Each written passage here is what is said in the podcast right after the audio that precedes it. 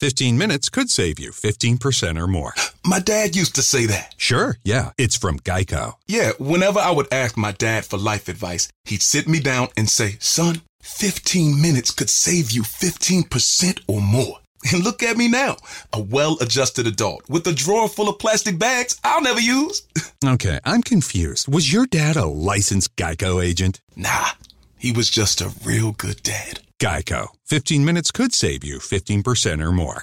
Next up, you've got the Esperian Empire. So the inequality in the empire it stretches much further than racism.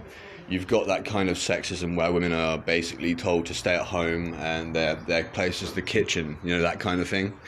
Uh, you've got um, the people are very downtrodden. They're they're afraid to look up uh, in the street because if they look up and they they catch the eye of guard or a, or a noble, they are going to have their heads chopped off.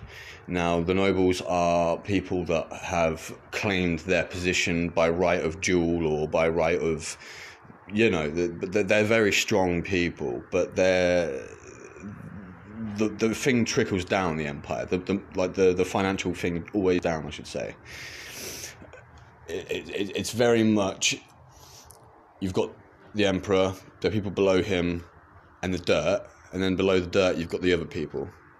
The the buildings take on a Victorian architecture. There's some steampunk elements to it. You've got, as I said, you have airships flying overhead, and it is a technological marvel, and probably the most elite out of the three nations I've referenced so far.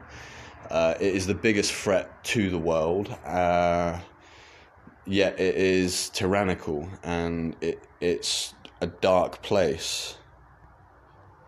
The empire is also rife with boot, uh, bootleggers, not bootlickers, although it is rife with those too. Bootlickers would be taking the form of people that would uh, bow to their superiors in order to actually get further. You know, the kind of guy that talks to your face, tells you that you are great, and then wants to uh, hand you over the next day. So you, will have this you'll you'll have this kind of dynamic where people aren't telling you everything. People aren't uh, willing to have open conversations because they don't know if you are going to hand them in the next day to get a promotion. And obviously, when I say bootleggers, I mean the kind of people that ply illegal alcohol uh, because the Empire is also under a strict dry rule. They do not allow alcohol in the Empire, it is illegal. However, many guards have been bribed with, you know, here you go, guys, here's a couple of crates. Do you mind if I take this to my friends? You know, that kind of thing. So it's a little bit corrupt uh, in places for that kind of thing. But you're not going to find a guard being corrupted for any other reason other than his own selfish ends. The empire's, the Esperian Empire's Empiric Council is made up of five members, and one of them is George Whitbourne.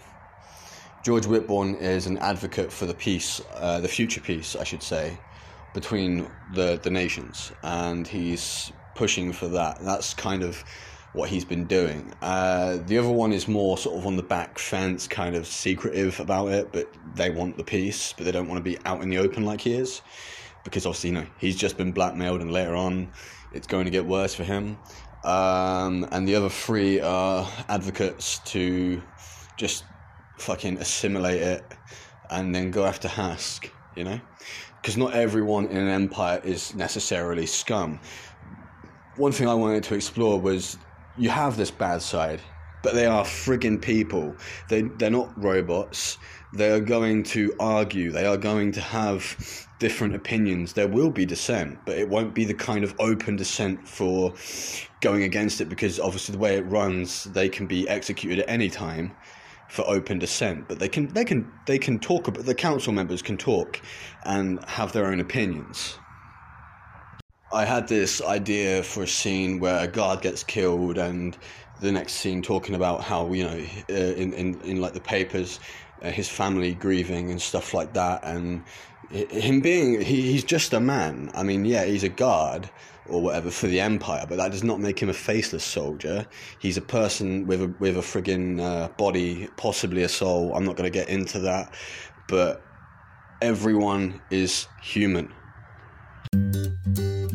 Switching to Geico is a good idea, especially when you consider everything. First off, Geico makes it easy to switch. They have licensed agents available 24 7 online or over the phone. But if it's so easy, you might start thinking everything is easy, even big wave surfing. And it's not. It's actually quite difficult. Well, if you switch to Geico, you could save hundreds on car insurance. And you could keep saving by bundling your motorcycle, boat, and RV, plus your home or renter's insurance.